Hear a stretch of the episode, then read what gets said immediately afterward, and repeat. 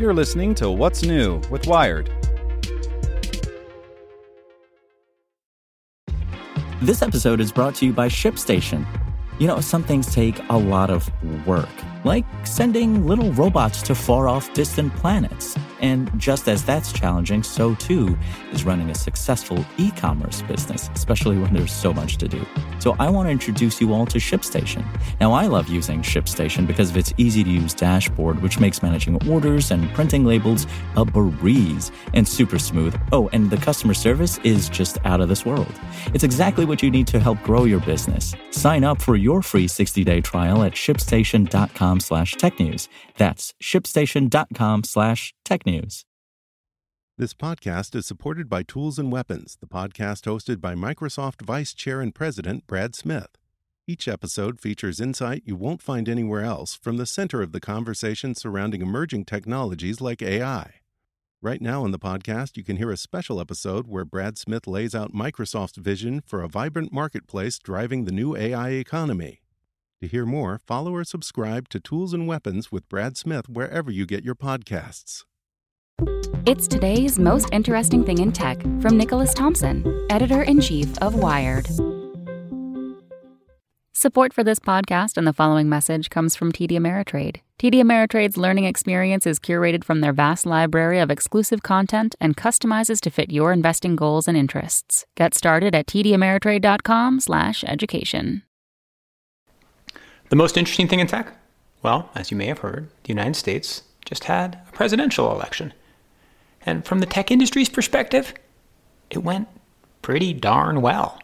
So, first off, and most importantly, there was no major technological failure, at least not yet. No voting system got hacked. No social media platform was distorted in such a way that the results were perceived to be altered. There wasn't even a higher than expected amount of misinformation. Sure, there were lies, there was a mess, but it was much cleaner than I thought it would be. All the tech companies had built up these huge operations, they'd scenario plan for all that could go wrong, and honestly, it's probably in the lower 10, 15% of bounds for bad stuff they thought might happen. So that's all good. The election kind of went off without a huge tech problem. Next, from the tech industry's perspective, the candidate they wanted to win, Joe Biden, at least at the moment I'm recording this, seems most likely to win. Most people in Silicon Valley wanted Biden to win.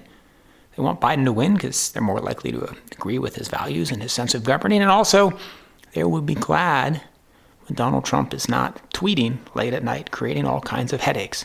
So now let's get to that.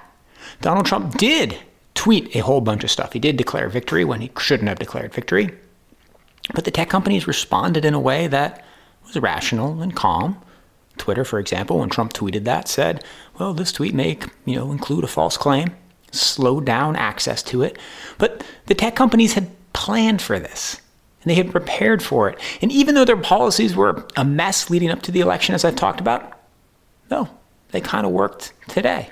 So, calmer than expected election. No misinformation disaster. Preferred candidate wins.